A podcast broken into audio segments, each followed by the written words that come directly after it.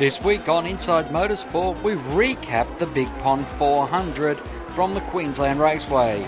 Could not be happier with the way the car responded over the course of the weekend. It was quick in practice, quick in qualifying, quick in the shootout, and uh, just absolutely fantastic in the races. So, uh, top job by the guys. They, uh, we, like I said, we've worked very hard since Darwin, and uh, they, they deserve this because, uh, like I said, it's it's been a long time coming, and I'm really happy with that. Have a look at Formula Ford and the Fujitsu series, which was also on the card. I mean, the car's fantastic, um, and you know, we kept obviously worked pretty hard in the in the um, safety car laps to keep heating to the tyres, but um, no, it's very good on cold tyres.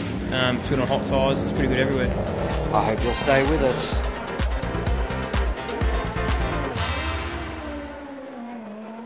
Hi, I'm Clark Quinn from VIP Pet Foods, and you're listening to Inside Motorsport. Garth Tander has taken the latest round of the V8 Supercar Series, extending his championship lead in the process. Tander was thrilled with the performance of the HSV dealer team car when I spoke to him following the event.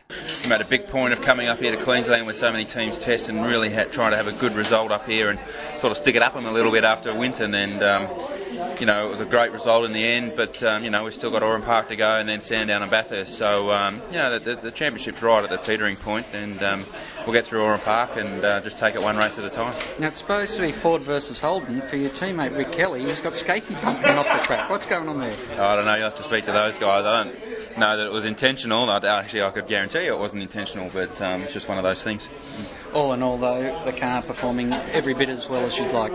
Yeah, fantastic. I mean, we, we feel that Craig probably found a bit of a bit in the previous two races, so it was up to us to um, to improve our car and um, and look for that little bit extra, and I think we found it, and I think we've got more to come. We only sort of just cracked the tip of the iceberg of what we learned here today, so um, hopefully we can. Uh, we've got a test before Oran Park, so hopefully we can capitalise on that. The data you're getting here, how relevant will it be to Oran Park? Oh, look, it's a it's a very different circuit, uh, Oran Park, but uh, we've got a good base set up from last year where our car was very strong there. So, you know, we'll uh, we'll take some of what we learned here and then some of what we learned at the test and roll it all together from what we know last year, and uh, I think we'll have a pretty strong car there. Craig Lowndes finished in third position. He sits second in the championship, although horsepower seemed to be the problem for the Betta Electrical Falcon. Really, for us, it's uh, you know it's a great uh, a great finish considering where we started at the start of the weekend. We struggled uh, throughout practice to get a, a balance and a, and a, car set up. Uh, missed out in the top ten, which is you know for a while, but uh, you know really for us, we worked pretty hard on making a good car balance and a good race car. And uh, you know, I have to say at the end, of the, that last race, the car was probably at best. Still, probably wasn't uh, as quick enough for really for us, but uh, you know, it was uh, it was probably good enough to be second. And, you know, we had uh, you know we had a slow pit stop. Uh, I, I, hit. Um, James Courtney's oil going into four and allowed Jason by, but you know it's really at the end of the day, it's you know we're pretty happy with the way we finished considering where we started. Mm going to Oran Park now, which is a completely different beast to here. Oh, definitely. It's got elevation, uh, big long straight. It's got a very uh, tricky first kink um, or turn, depends on what you like, up over, under and over the bridge. So um, it's quite a bumpy circuit, uh, great elevation. We had a good car there last year, so uh, you know we're looking forward to uh, getting down there, and uh, um, you know I'm sure we'll have a good look at data and see what we did this weekend, and um, you know make some changes. What do you have to do to claw back this lead that Garth's setting up? Um, I think really for us, there's a couple of areas that we need to uh, work on. One, one being engines. Um, definitely the Holden guys have got uh, some good engine power at the moment. Um, you know, so that's one area that we, are working pretty hard at and make sure that uh, you know we can improve definitely from uh, from where we are, uh, and also obviously going into the long endurance. The Big Pond 400 saw Garth Tander in the Toll HSV Commodore taking the win. Jason Bright in the Cat FPR Falcon finishing second. Lowndes came home third. Rick Kelly and Russell Ingall rounded out the top five. Six through ten, Stephen Richards, Mark Winterbottom, Paul Radisich doing a fantastic job for Team Kiwi Racing. Jamie Whincup and Greg Murphy in Super Cheap Auto Racing's Holden Commodore also having a much better performance. After six rounds of the V8 Supercar Championship, Garth Tander leads on 1642 points. Craig Lowndes 38 points back from Rick Kelly, Tander's teammate, sitting in third. Russell Ingall is 168 points back, the defending champion with a lot of work to do, and perhaps that gap is too big at the moment, so the championship looks to be a battle in three.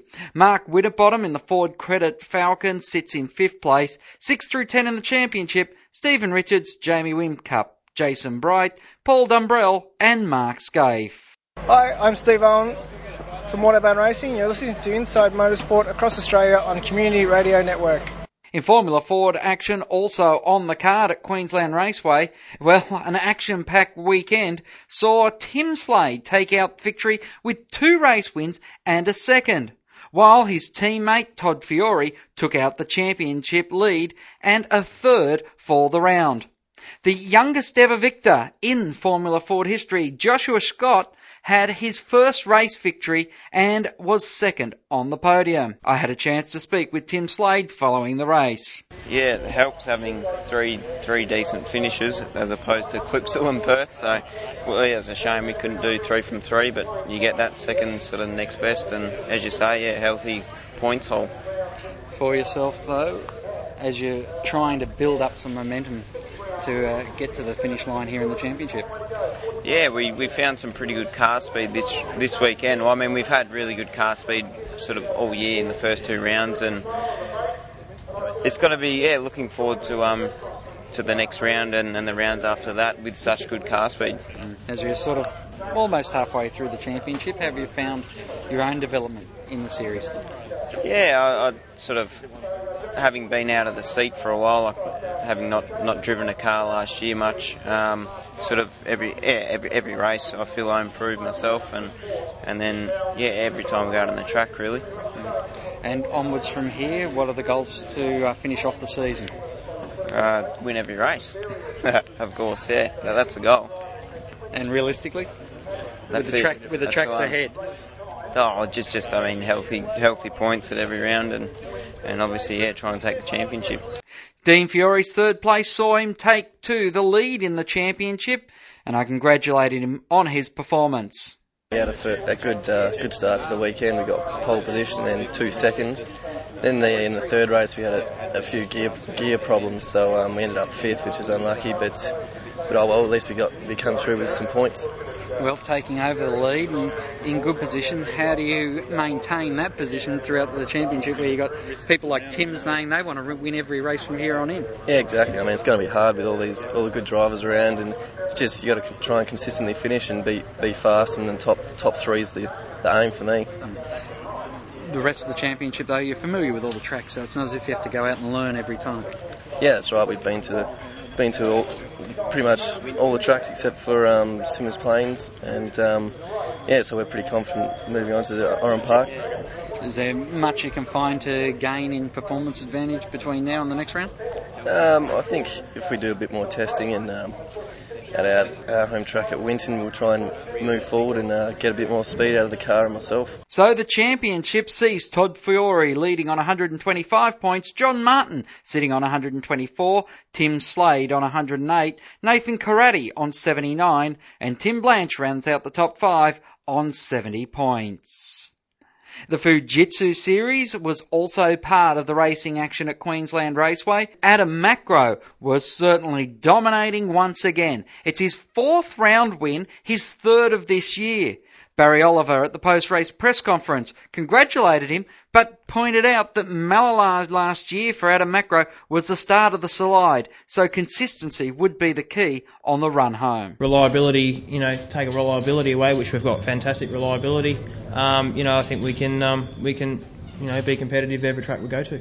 Now, as far as the reverse grid race is concerned, you started 37th and uh, finished up 11th, so that was one hell of a race. Talk us through that because obviously you've passed an awful lot of motor cars, mate. Um, actually, I didn't pass as many as you'd think. I actually, well, they all speared off in front, and I just went through. But um, yeah, it was it was one of those races where I think it was just dodgy accident, um, and and then you come out in front. So that's what we were able to do. Passed a few, obviously, but um, but yeah, there's a lot of accidents up front that um, that helped us along.